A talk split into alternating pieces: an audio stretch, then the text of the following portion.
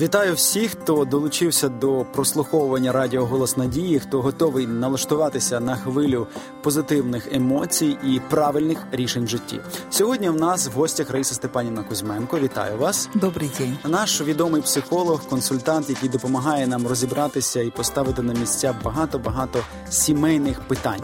Сьогодні ми будемо говорити про те, як молодій сім'ї відокремитися від батьків і для чого це. Отже, якщо ви живете разом з батьками або запланували собі одруження і не знаєте, де будете жити, чи з батьками, чи можливо без них і стаєте перед вибором сьогодні.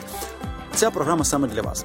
Отже, перше запитання полягає в тому, наскільки це взагалі є необхідність. Е, це в більшою більшою мірою зумовлено чим?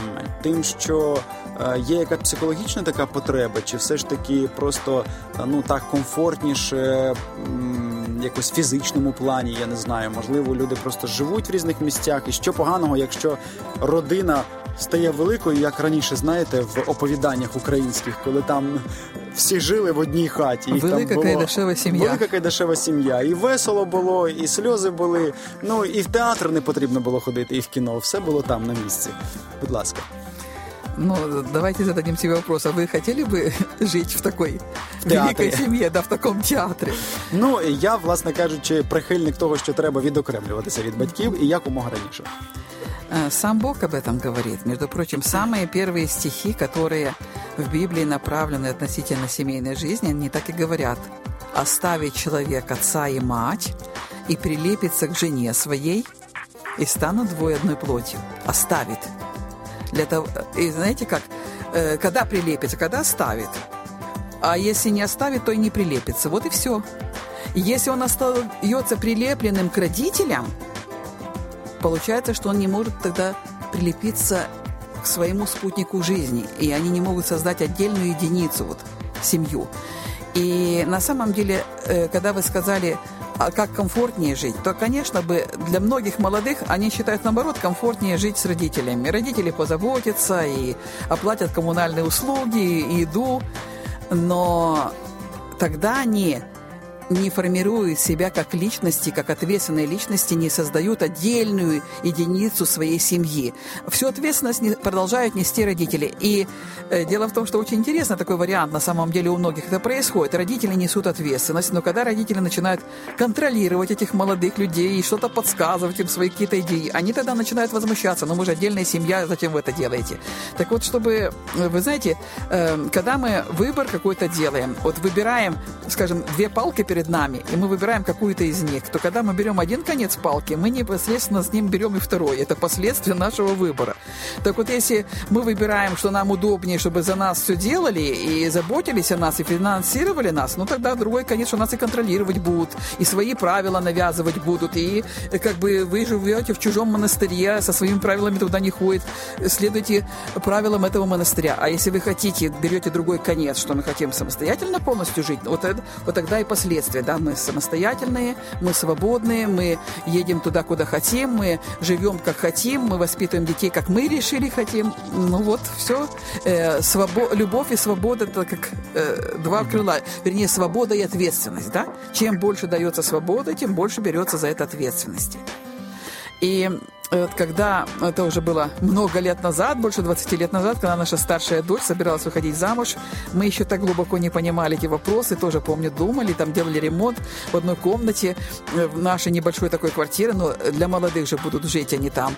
И я как раз попала перед этим на один семинар Брюса Уилкинсона, это приезжал американский, очень хороший э, пастор, который проводил темы о супружестве. Это он говорил эту мысль как раз, что человек должен оставить родителей родителей. И он так и говорил, как, как далеко уехать? Он говорит, чем дальше, тем лучше.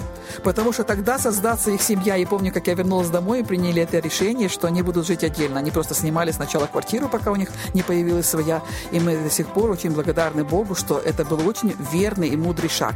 Так вот, Брюс Уилкинсон тогда говорил, что проходит время, проходят годы, и потом может опять соединиться вот эта молодая, скажем так, в неком смысле семья, и уже пожилые родители. Когда? Когда родители уже не в силах сами сами заботиться о себе, когда о них нужно позаботиться. Вот тогда они могут соединиться, но они уже, родители не в роли э, людей, которые там диктуют все свои правила, которые просто, ну, как уже в неком смысле малые дети, которые, о которых просто заботятся. Но семья живет по своей правилам. Они состоялись э, в роли отца, в роли матери, да, вот как мужчина, как женщина. Они состоялись. Э, вы знаете, вот если мы посмотрим на животный мир, когда подрастают детеныши любых животных, особенно птиц, родители учат их летать. И даже есть, я сейчас не могу вспомнить, какие именно птицы, э, птенцы, которых боятся вылететь из гнезда. И знаете, что делают родители? Они их просто выталкивают. По-моему, это орлы делают. И э, он либо упадет, разобьется, либо он расправит крылья и полетит. И вот таким образом они учатся летать. Вот нам нужно учиться этому. Иначе мы, как родители, не всегда будем жить. Что будет с нашими детьми, когда нас не станет? Когда мы, может быть, уже силы не те будут. Что будет с нашими детьми? Если они не смогут летать, это только із-за того, що ми їх не навчили цьому. Ви знаєте, я так думаю, що ну. Це насправді дуже корисні поради і дуже неймовірні факти. Я думаю, чому от діти вони не хочуть відриватися від сім'ї? Ну бо комфортно. Чому батьки не хочуть відпускати дітей? Ну я не знаю, бо мабуть бажання нічого не змінювати, контролювати, продовжувати свої порядки, встановлювати в новій сім'ї. Чи я э, очень часто это происходит тогда, когда у родителей нет хороших отношений друг с другом, и когда их жизнь э, заключается чисто в жизни детей. Они живут жизнями детей, они не проживают свою жизнь. И им кажется, ну как это, если дети уйдут, то дом опустеет. Тут даже фраза есть «синдром опустевшего гнезда». А если между ними есть хорошие отношения – они будут рады, чтобы дети выстраивали такие же хорошие отношения друг с другом. И никто не сидит у опустевшего гнезда. Все счастливы, все живут своей жизнью.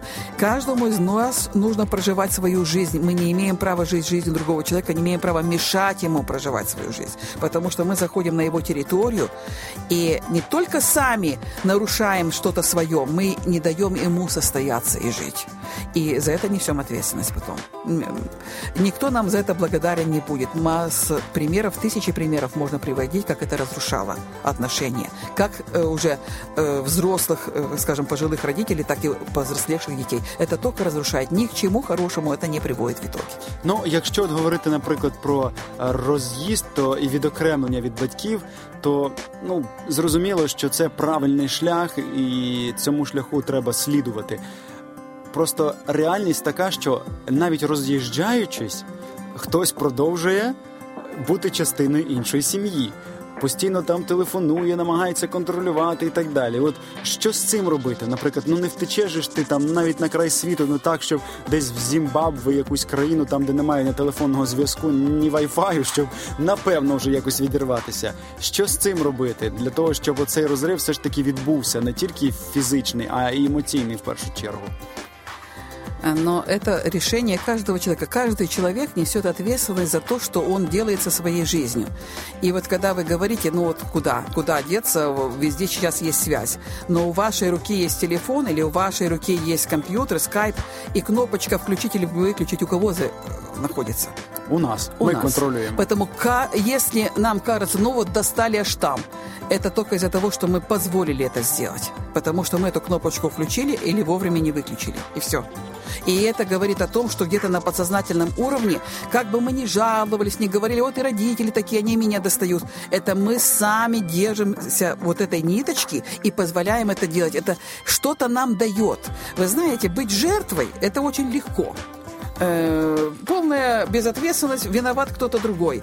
Но жертвой всегда быть выгодно на очень глубинном уровне. Да, человек может страдать, он может плакать, он может жаловаться. Но я повторю еще раз, жертвой всегда быть выгодно, подсознательно, потому что всегда ответственность ложится на кого-то другого. И только если мы захотим перестать быть жертвой, мы можем это сделать. Всегда есть выходы, но это должно быть лично наше решение. Раїса Степанівна, дуже вам вдячний. Я думаю, що над цією темою потрібно всім нам міркувати, особливо тим, хто в такому суспільстві виріс, в якому от не існувало, скажімо, таких меж і правил правильних побудови стосунків між батьками, молодих сім'ях і так далі. Нехай Господь дає всім нам мудрості для того, щоб не руйнуючи стосунки, встановити потрібні межі е, сім'ї від іншої сім'ї, скажімо, для того, щоб е, атмосфера в сім'ях вона була здоровою, для того, щоб ми зберігали здорові стосунки. Э, я понимаю, что может быть такие обстоятельства, что некуда разъезжаться. Но тогда максимально разделиться, насколько возможно. Вот раньше, э, слава богу, что проходят те времена, э, жили такие, были коммунальные квартиры, так назывались. То есть общая была кухня, общая была ванная, но у каждого своя комната, и каждый жил отдельной семьей. Хотя бы вот так жить. Но лучше, чем жить вот общим, общим, встречаться вместе, общаться вместе, иногда проводить праздники вместе. Но каждая Сім'я це віддільна ячейка. Окремий організм. Дякую вам, до побачення. Перебувайте разом з Радіо Голос Надії з програмою Двоє одне життя. До нових зустрічей. Ми готуємо для вас нові актуальні матеріали. Не пропускайте.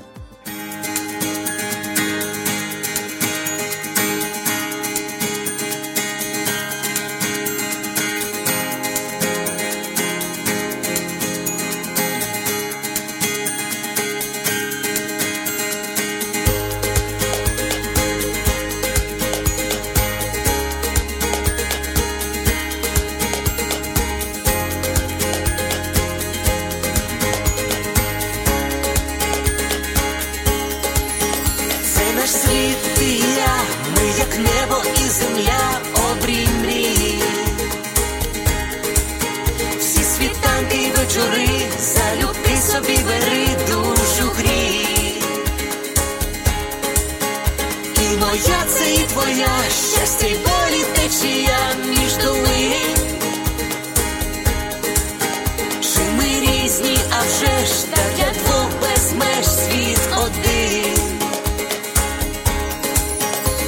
Один для одного тепер ми назавжди. Сім'ю створили разом я і ти. Кохати це різноманіття почуття і життя, кохання.